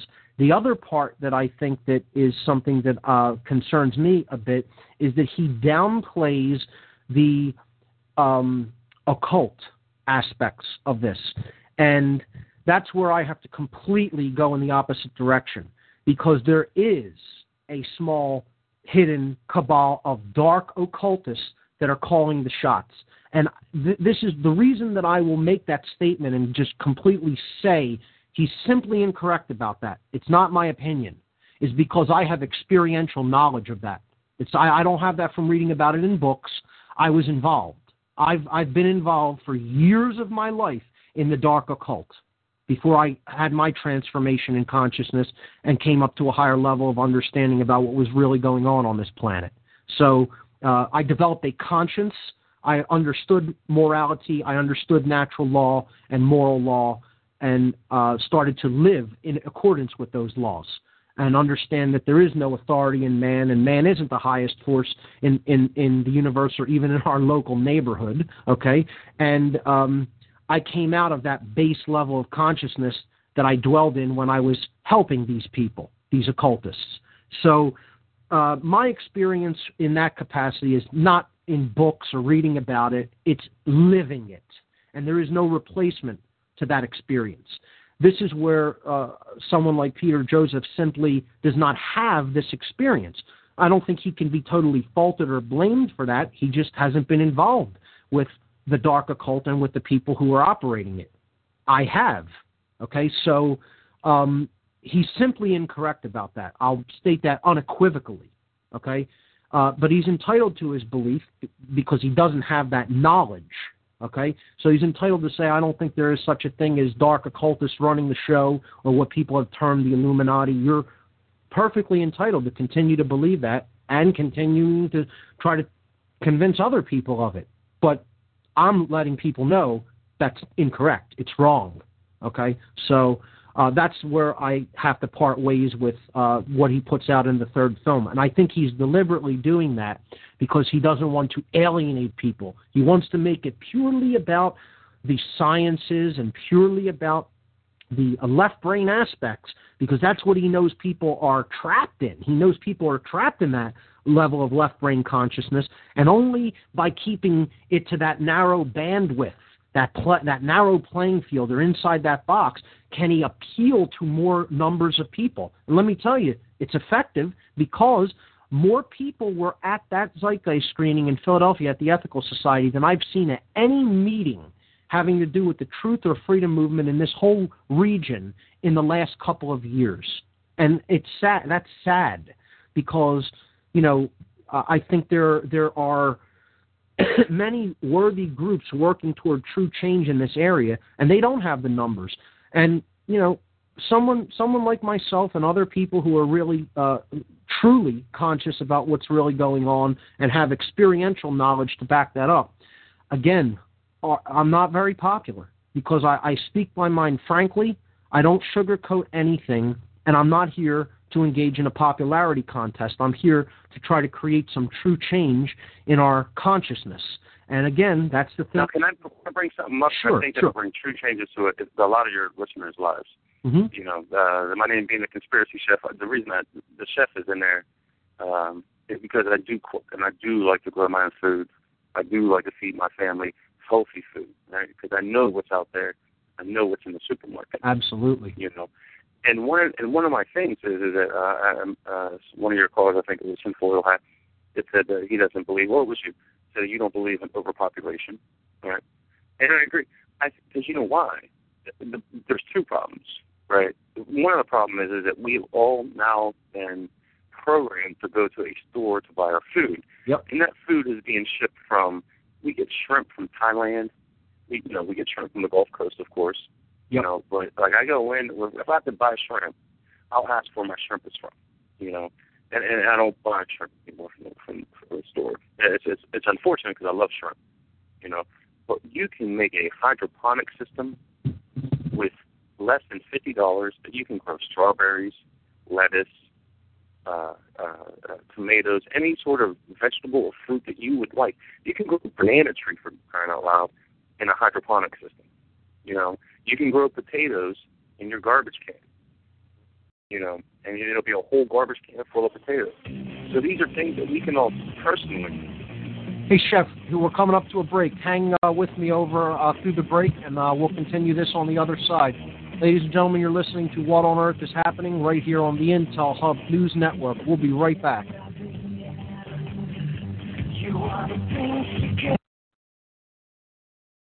Okay, uh, Mark? Hey, Bob, how are you? Hey, Mark? Yes. Hey, good, man. Listen, I'm I'm going to take off here, but you have a few other callers on standby, and I want to make sure that you're able to navigate them and bring them on air. Now, any chance I can uh, supply you with the login information? Yes, and, send, and you can send, handle it? Send that to me on Skype, and I'll log into Blog Talk because I, I want to get to okay, that. Log, log into the Blog Talk, and I already screened the calls. We have Bob from Cincinnati, our good oh, friend, fantastic. on, and uh, we also have a great call from Philly on the line, our friend Joe. Great. So we got some great callers, and when we get back from the break, I'll bring you up, and I'm going to go log in here. You got so it. You can bring up the rest of the callers. Great. All right, Mark, stand by. Thanks so much for a great Open Lines program. Thank you, Bob. Through the economic collapse, all while staying honorable and true to yourself, then call eight seven seven, four one seven, eight three nine three. That's eight seven seven, four one seven, eight three nine three. Or visit free to prosper dot com right now.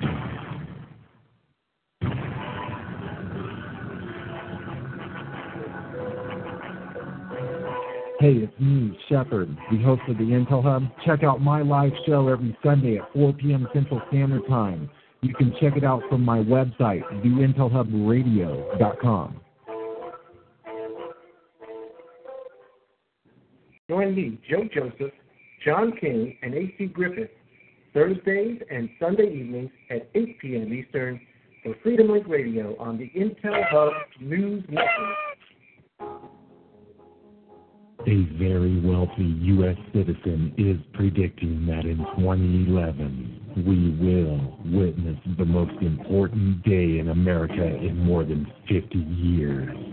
He says it will change everything about our lives, the way you shop, travel, invest, educate your children, and even how you take care of your health and family. Now this man has made some outrageous predictions over the years, but the crazy part is he's usually right. You see, he predicted the collapse of G M, Fannie Mae, Freddie Mac, and America's biggest mall owner, General Growth Properties, a few years ago. In fact, Baronis called his work a dire prophecy.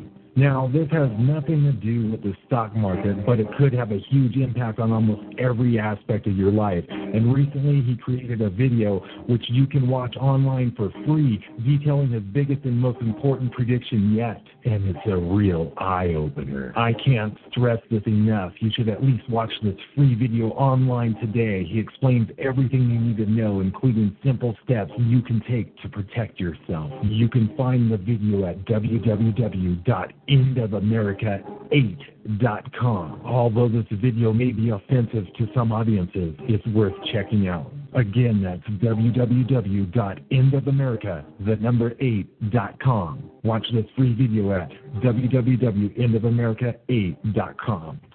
You are listening to the Intel Hub News Network, crushing the New World Order piece by piece.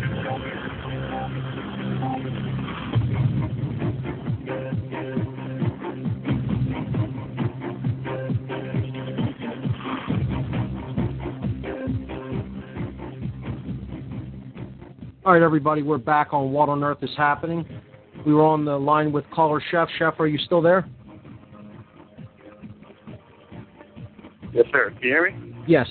Okay, so take another couple of minutes, and then I'm going to move on to another caller. You were talking about growing uh, fresh, uh, wholesome foods uh, on your own, uh, as opposed to the relying on uh, foods that we're provided with in supermarkets. Precisely, right, precisely, because of the fact that the one of the arguments of overpopulation is that there is not enough food, you know, and I, I think that less is more, you know. I think that Uh, uh, one of the things that uh, in, in, I'm, I'm, I didn't necessarily call up to attack the Venus Project, like I truly haven't, right? Because in in, in a perfect society, I, I love it. I, I do. I really do. It looks beautiful. It's a great thing. And we might need to get there sometime, you know. But I think you hit the nail on the head when you said that it's not going to happen in our lifetime. It will happen in future generations, and you just hope that people do it right. When well, I would say it, right? I would say as long as we remain in the state of consciousness that we're at, it wouldn't happen in our lifetime. I don't I don't think anything is impossible. I think if we developed imagination and yeah. developed higher consciousness, yeah. it could happen very quickly, actually. But uh, right. from right. where we're yeah. at now, it that. doesn't seem likely to me. I, I, I think the meme of money right now is still so ingrained that it seems unlikely to me from where we stand at this point, to clarify. But continue.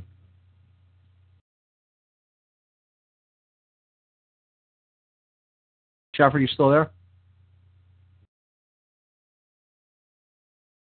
And looks like we lost them, ladies and gentlemen, but um, if you want to try to call back in, try to get back in, no problem. Um, sorry about that. Um, let's see. We have two other callers here. All right. Okay, Bob from Cincinnati. Here we go. You're on What on Earth is Happening. How are you, Bob? Hey, Mark. I'm fine. How about you tonight? Good. How are you doing? Oh, wonderful. Hey, um, uh, a great show. Lots of great callers. Um, uh, you know me. Uh, I'm I'm interested in your knowledge of of alchemy.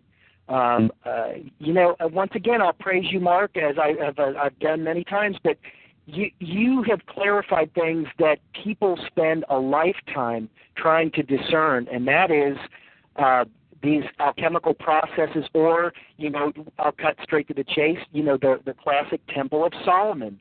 You know, even to this day, and, and you're starting to really pound it in your, your presentations, and I appreciate that you're doing that, because a lot of us out here uh, hear that term, the Temple of Solomon. They built the Temple of Solomon. The temple was destroyed. They built it again, and now they're seeking, these dark masons are seeking to build the temple again in Jerusalem. And, and once again, maybe they are physically, but you have clarified that the Temple of Solomon is the unity consciousness, is the unifying of the yin and the yang, the solar and the lunar principle, the male and the female principle in our consciousness.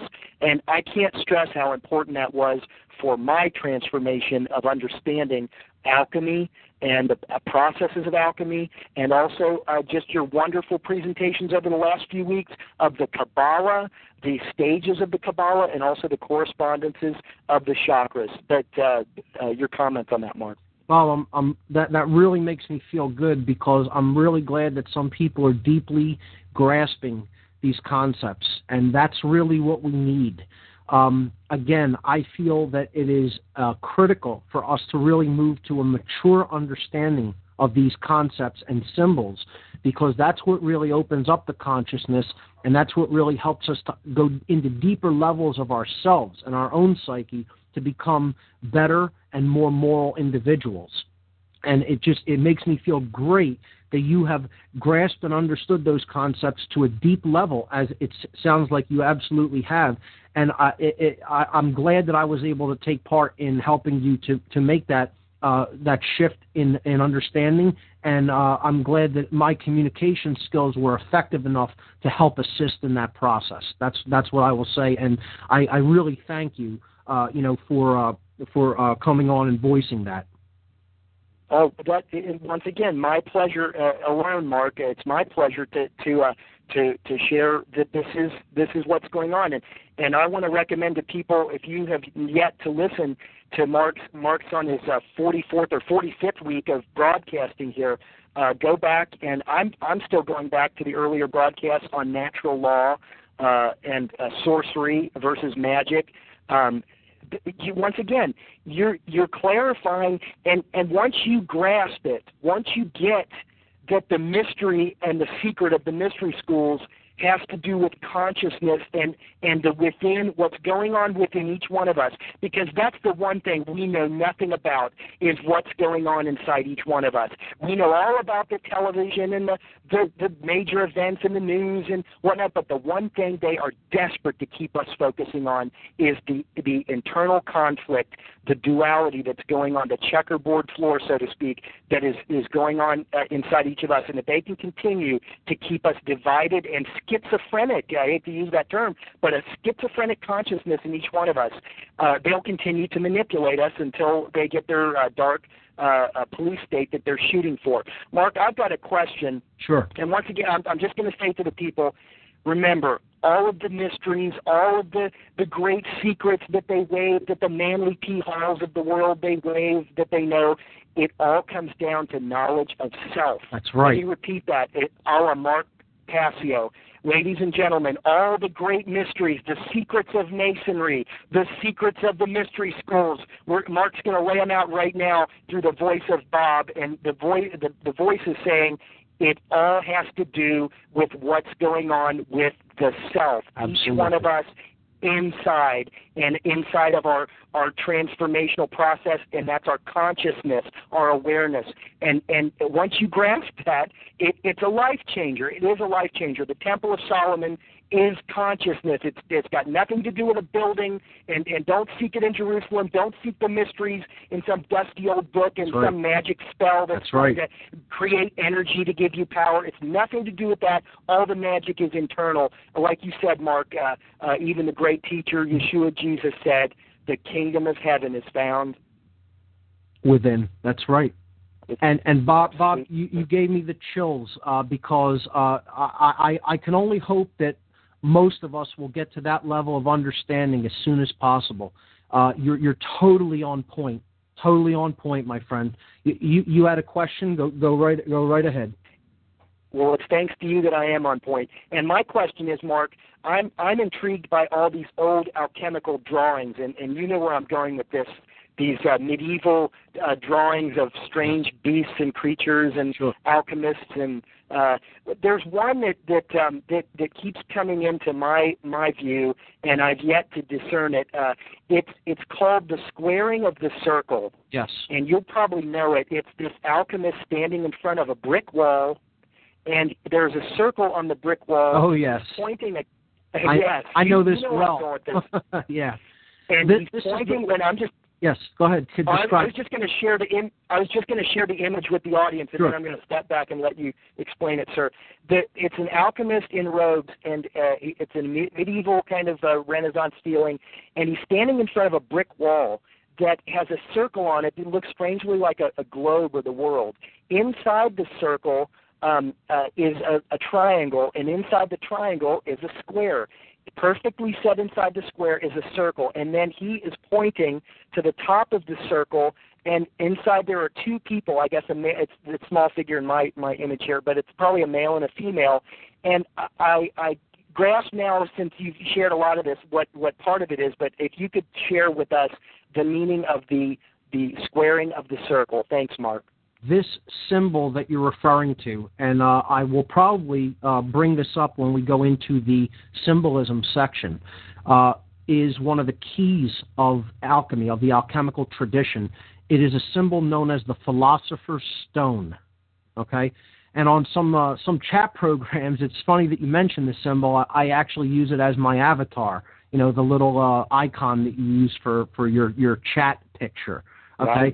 Wow. Um, this represents the lower world, okay, and the upper world. So this represents the physical world and the world of spirit, and it represents how the physical world moved, attempts to reach upward towards spirit, and how the, the spiritual world tries to reach downward to pull the spiritual toward it so that they that they come together, okay? And what the um, the the um, circle represents that uh, goes around this square, okay, is b- basically coming to an understanding of natural law and coming to higher consciousness, and in doing so, one is ruling one's base awareness or base instincts or animalistic nature, the physical identified consciousness, the physical world identification. And they are understanding that they are part of the divine all, okay, the higher level of consciousness that is the creative force that indwells everything in nature. So this is also symbolized in some of the symbols of Freemasonry, which we'll be getting into over the, the, the uh, next many weeks. But um, the square, in, if you're familiar with the compasses and square in Freemasonry, okay, it's one of their major symbols, okay? You'll often see this on Masonic buildings or temples or lodges. You'll see this put on emblems on the back of cars, you know, the, the magnets or what, whatnot that, you know, people will drive with uh, on the back of their uh, cars. Um, the the co- the uh, square at the bottom there, turned upward, represents base consciousness. Okay, base consciousness is rigid. It doesn't really change form. Okay, it's not flowing, and it traces a square. Okay, what our task is is to actually raise that up, raise up from base consciousness, so that we turn the square over. Okay, but moreover, that we transcend the square completely. So, so the, the, the inverted square, where it's pointed upward, okay, toward the heavenly realm, is the symbol of the the um, the, the uh, master of the lodge who has governed his base instincts. So the square is upside down; it is inverted. Okay, or I should say, it's right side up. The the way that you'll see it on the um, Uh, the symbol of the compasses and square is upside down, with the the the the, the uh, point pointing downward. Okay, but it is governed. It is ruled by compasses. The compasses come down over top over top of the square. This is a uh, indicator that we need to govern our base consciousness, govern our animalistic instincts, so to speak, okay? And in doing so, we are circling them. We are circumscribing them because the compasses trace a circle. Just as the square traces a square, the compasses are the tools that that, that draw a circle. So we are we are circumscribing our base uh, desires and our base instincts through reaching the level of awareness called compassion. The compasses, it's, this is a word play. Compasses represent compassion, okay? Um, feeling together, coming together in emotional qualities. So this, it's also, these are flexible. They're not rigid. They can be moved, okay? Uh, they are, um, there's a left part and a right part, and they meet together at the apex. This represents the left or solar consciousness and the right or lunar consciousness. Left brain, right brain, coming together, but coming together at the highest point, the apex of the compasses, which is the fulcrum or the balance point of them. And it's just, it's a brilliant allegory, and this is also depicted in the Philosopher's Stone, with the square and the uh, the circle being the major archetypal uh, uh, symbols inside that symbol. Now, the triangle represents the threefold nature of reality. It represents thought, emotion, and action. It represents body, mind, and spirit. It represents Father, Son, and and Spirit, et cetera.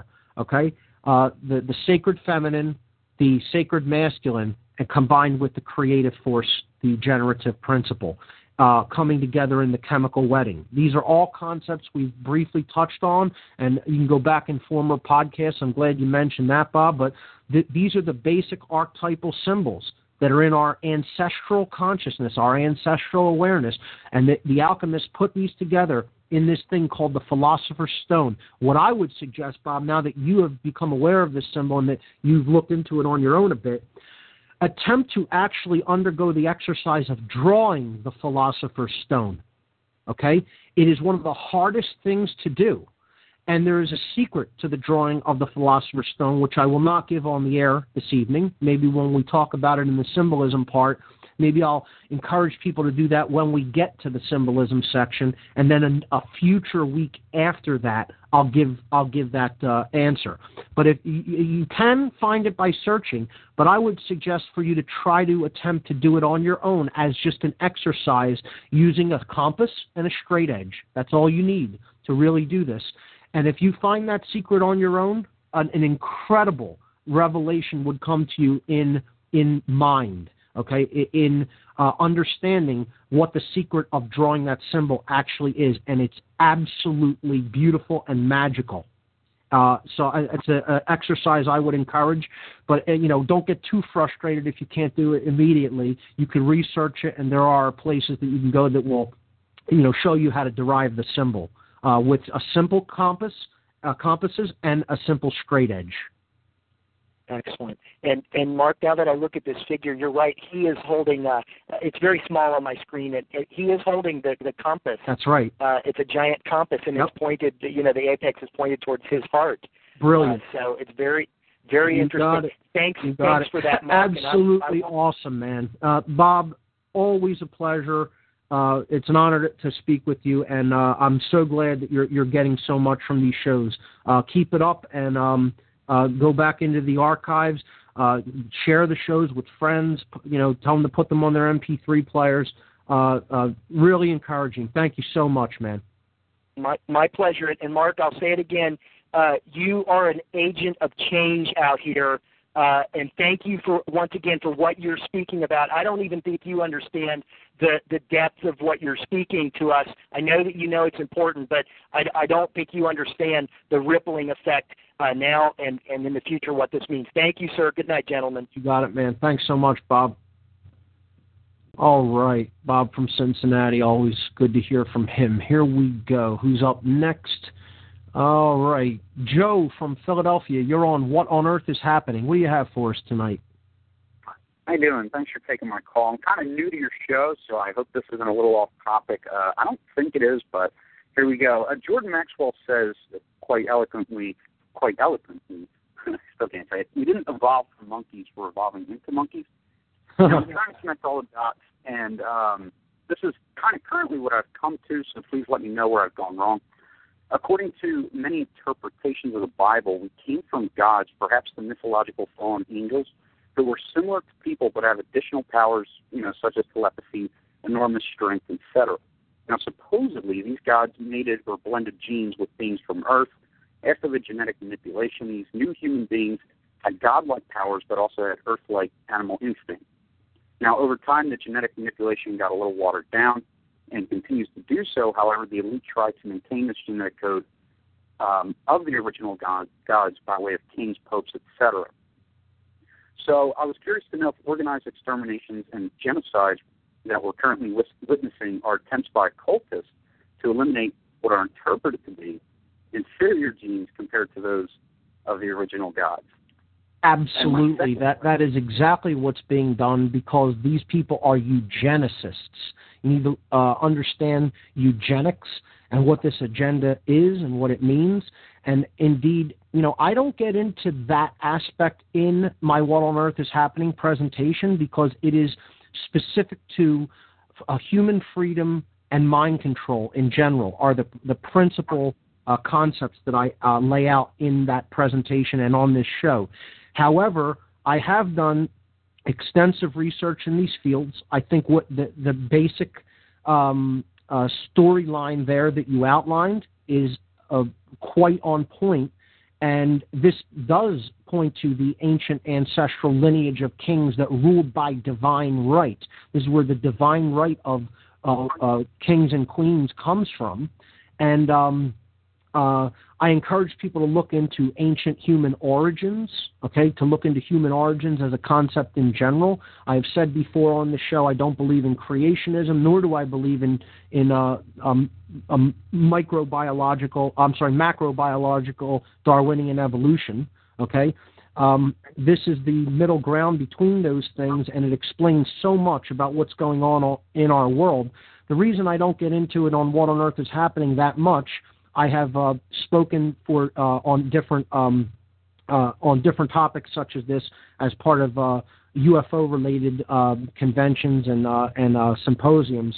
Uh, but I have a, a presentation called uh, Don't Count on Disclosure that I've given in the past, and it touches on all of these topics. Um, I separated it out, out as a separate presentation because not many people are ready to hear information like that. They're not. They're not ready for it. They, they, they're not ready to hear there's such a thing as mind control, let alone something beyond that, because it does paint a dark picture of what life on this world is, is about. You know, I, I tell people, you want to hear a, a very accurate allegorical picture of what's really going on in the world. My the closest thing I could suggest to somebody, if you want the, the broad picture of what's really playing out here, and don't expect it to be something that's comfortable. It's quite disturbing. It shows us really where we're at and what our work that lies ahead really is. Watch H G Wells's Time Machine movie, the movie, and specifically, not, you can read the book. The book is great too, but watch the movie, the newest version of the movie, not the old film from, I believe, the sixties or maybe the fifties. Watch the, the nineteen nineties version of the Time Machine, which got terrible reviews, didn't play very long in theaters. But I'll tell you what, that's the closest thing that I've ever seen made in a movie to what's really going on on this planet. That and the movie They Live, John Carpenter's They Live from the uh, mid-eighties. Okay, but but H G Wells' Time Machine, it's about the human race essentially uh, being food for other races, basically being farmed here and, and culled from time to time. And they just think that it's, you know, these people just live and think it's normal. When he goes into the future, you know, he confronts these people and they say, uh, this is just the world as it is. And he says, you know, I refuse to accept that. You know, he's a freedom fighter in the, in his future time. And uh, it's a great movie, but I love the underlying underpinnings concept of the movie. The past is already done. The past exists. It's in the record book, okay? It can't be changed. Whatever may have happened in our ancient past happened, and it's done, okay? You can't change the past, but you can do something to change the future if you have enough courage and you're willing to get involved. Well, can I ask uh, one more question? Kind sure. Of into that? Yes. Um, could you explain the significance of Aldebaran and Sirius? I, I, I don't know why, but I run into to Venus sometimes when I'm, I'm trying to decipher all these, right. and uh, what their connections are to the human quote-unquote mission. Yeah, Aldebaran in some mystical traditions is, uh, uh, I, you know, there's different pronunciations of it. I, I just call it Aldebaran. Um, they uh, different myst, uh, mystical traditions think that this is some sort of a cent- central spiritual hub. It's like a star that, that acts as a central spiritual hub for a wider portion of the galaxy. Now, I don't know whether I subscribe to that necessarily. I'm just telling you what some people's interpretations are of it. Um, and what was the other one? Sirius. Uh, Sirius. Sirius is where cer- certain people claim that certain uh, other races uh, descended from, that that general vicinity of the sky that we call the Sirius system, uh, you know, the dog star, okay, and that they uh, came to this system from that area of space. Uh, whether that's true or not, I don't have direct first-hand knowledge of, but there are certain ancient cultures that, that brought this up and said, yes, this is where uh, some of our, uh, you know, um, ruling classes claim to be descended from. Now, hey, you you could say maybe that's the case, or maybe they just claimed that that was the case. Maybe we just did all uh, happen to come from here, but they're claiming, uh, okay, we're gods who came here because they had advanced technology that may have been left over from other cat- another cataclysm that happened here. And then when they went to try to rule these uh, indigenous people who were, you know, also left over from the cataclysm, who didn't have access to their advanced technology, maybe they just tried to convince them that they were gods from other places in the universe. It's quite feasible as well. So, you know, both of those are, are possibilities. Uh, I don't claim to know, know the exact truth about that or be an authority on any of those things. I'm seeking those answers like anyone else. When people ask me, what do you still really want to know as far as factual knowledge, one of the first things I always say is what really happened in our ancient past and what is the true story of human origins. I mean, the real, you know, fundamental true story of it. We have fragmented pieces of this puzzle. We need to work together to, to bring these pieces to the table and assemble them. Okay, that that's my take on that. Thank you. Yeah. Okay, thanks a lot. I appreciate it. Absolutely, great call and uh, great uh, topics, and I think they're all very important. And really, we should uh, you know discuss those things, and we should come together to try to a- provide answers to those questions. So uh, I don't. Let me see if anybody else. Yes, here we go. Caller from Southeast Pennsylvania. You're on What on Earth is Happening. My good friend Mark Passio. How are you? Eric G. What's up, man? I'm good. You know what, dude? I had I literally had chills when you mentioned the film uh, Time Machine, because I was just thinking about that film like two days ago. Uh, there's a nineteen seventy-eight version. Yes. A T V film version. And my grandmother showed that to me in like nineteen eighty-nine, nineteen ninety. And I remember watching it, and I kind of didn't really pay attention to the end, but I kind of remembered some of it, and I was thinking about the end the other day, and I was like, man, I right. need to watch that movie again because the end was really freaky. And then you just mentioned it now, and that was just really bizarre. I enjoyed the old version as well. The new version, I think, was much better, but I don't Uh, you know, I think that certain film critics discourage people deliberately from watching certain films. Uh, they're pressured by their higher-ups to say, don't bother with this film. And I think that's what happened with the new Time Machine. Uh, I highly encourage everyone to check out the nineteen nineties version of The Time Machine, inspired by the book H G Wells. Uh, this movie is uh, absolutely brilliant.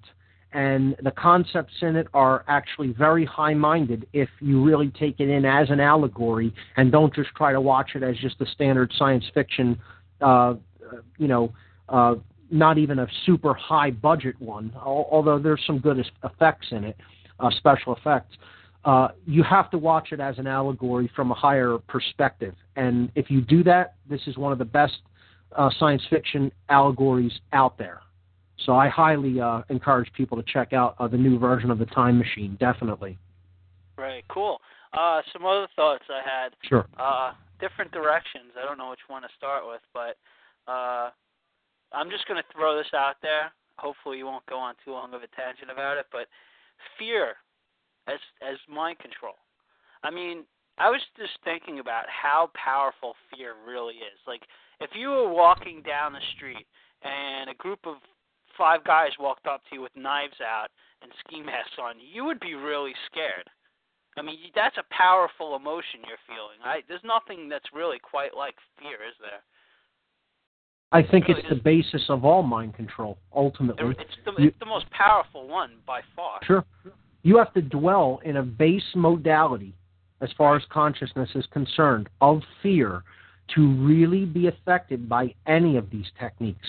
If you're not in fear, and the force that conquers fear ultimately is courage, which then brings forward love, a higher level of consciousness, okay?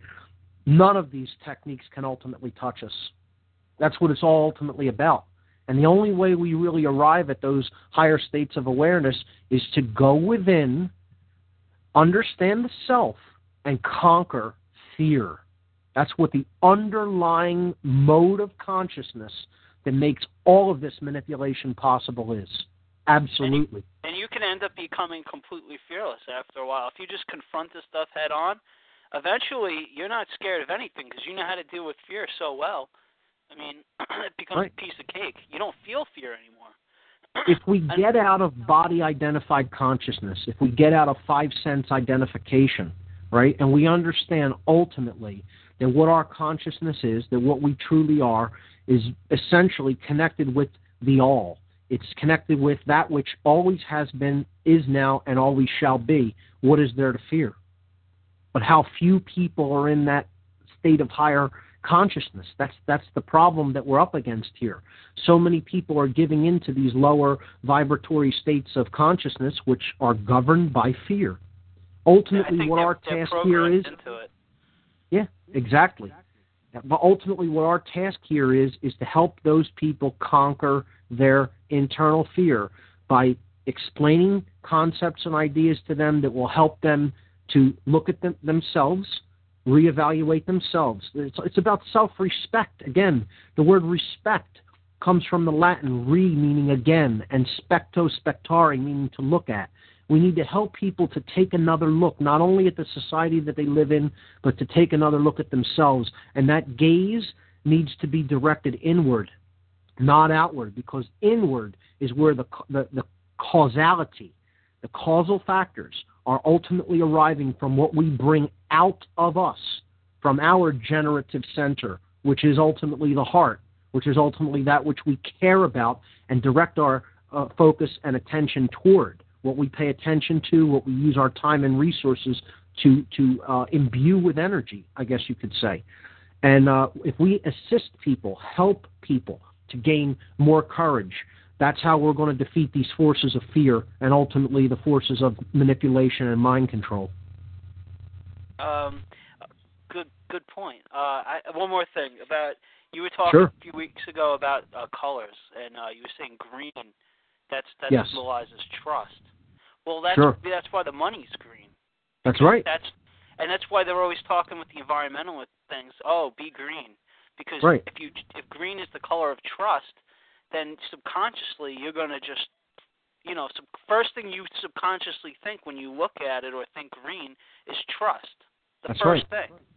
So you're starting off at a premise of trust to begin with. Yeah, gr- green is also the color of nature and balance and love energy. Okay, it's the color of the Anahata chakra in the chakra system, the heart chakra. Okay, it is the balance or fulcrum point of everything, the color green.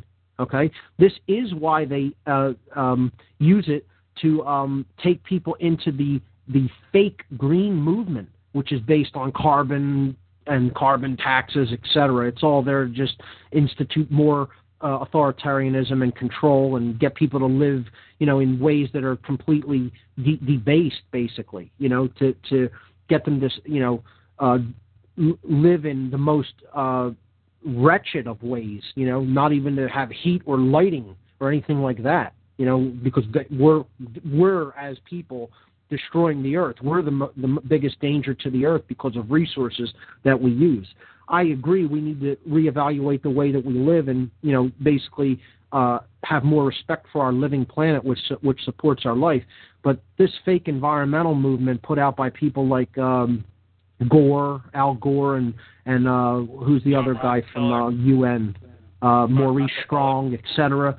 Uh, this is all done for me- means of tighter authoritarian control. That's it, and implementing of new taxes that'll be paid, you know, to uh, these elite uh, bankers. That's that's all it's there for, uh, and they're they are co-opting this through the color green.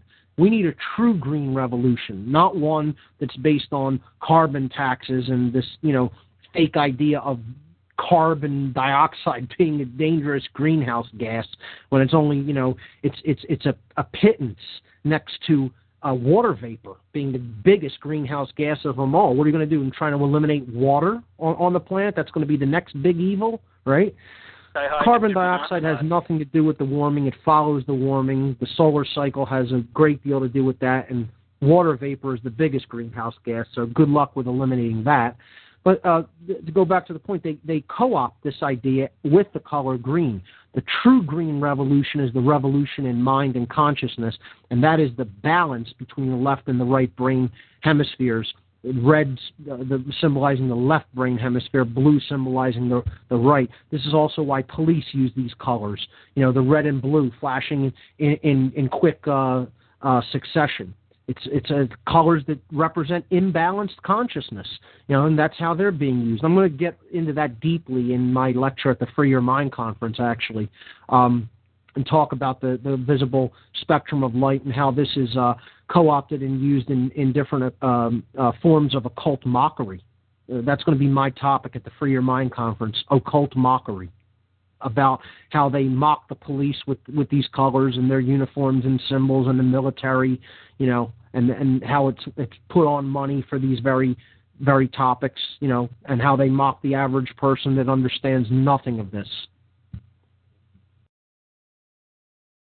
Well, Mark, it was nice talking to you, getting on the show again. And uh, how's everything going with the with the mind control conference? Is it getting booked up? It's pretty good, yeah. Um, it's better than it had been. Uh, I was uh, kind of in a funk about it for a while, but uh, you know, some people have stepped up, and You know, we had a good response for the last fundraiser. We're going to try to put one more fundraiser together on the eighteenth. That's not completely confirmed yet, so I couldn't announce it tonight. But over the next day or two, I'm going to try to have some information up on the site about that. And uh, hopefully we could just bring in a little bit more money to help uh, offset costs for bringing in speakers because it's expensive. But uh, we've been getting some more help, and uh, we're in crunch time now. So anybody that can help out in any way, if you can make a donation or contribution, now is the time to do it. Uh, get your tickets in advance. That will help a lot as well. So, uh, yeah, that, that's where we're at with that, and thanks for bringing that up, Eric. Uh, one, thing, one more quick thing. Uh, any sure. plans to put it on T V Day? Um, we, we are going to have somebody film. Uh, I don't know if that is going to come out high enough quality. We'll, we'll see afterward and see what kind of footage we end up getting. Hopefully it will be, and we'll do some D V Ds of it. Uh, we're going to try, if we can get the streaming to work properly from inside the venue, to broadcast some of the uh, speeches and presentations uh, um, over the air as well through streaming, and more will be announced on that in coming weeks. Eric, thanks so much, man. I think that's about all we have time for this week. Uh, but I always appreciate you calling in, man, and uh, you know, keep keep up uh, putting the good word out there, man. Love you to death, Mark. Take care, buddy. Thank you. Bye-bye. Take care, Eric. Thanks, man. All right. All right, ladies and gentlemen, that's about all we have time for here on What on Earth is Happening this week. I think it was a great call-in show. It was a lot of fun. We'll have to do this again in the future. I think what I'm just going to jump into next week is uh, mind control methodology number thirteen, the usage of subversive symbolism, the language of symbolism that we need to become literate in if we're going to break these uh, mind control methodologies. So this is a big one, and I'll spend many weeks on this, and we'll be getting into specific symbols over the next many weeks. So with that having been said, I want to thank everybody for listening. You've been listening to What on Earth is Happening right here on the Intel Hub News Network. My we- I'm Mark Passio. My website is what on earth is happening dot com. The network's website is the intel hub news network dot com. I'll see you here next week, folks. Thank you and good night.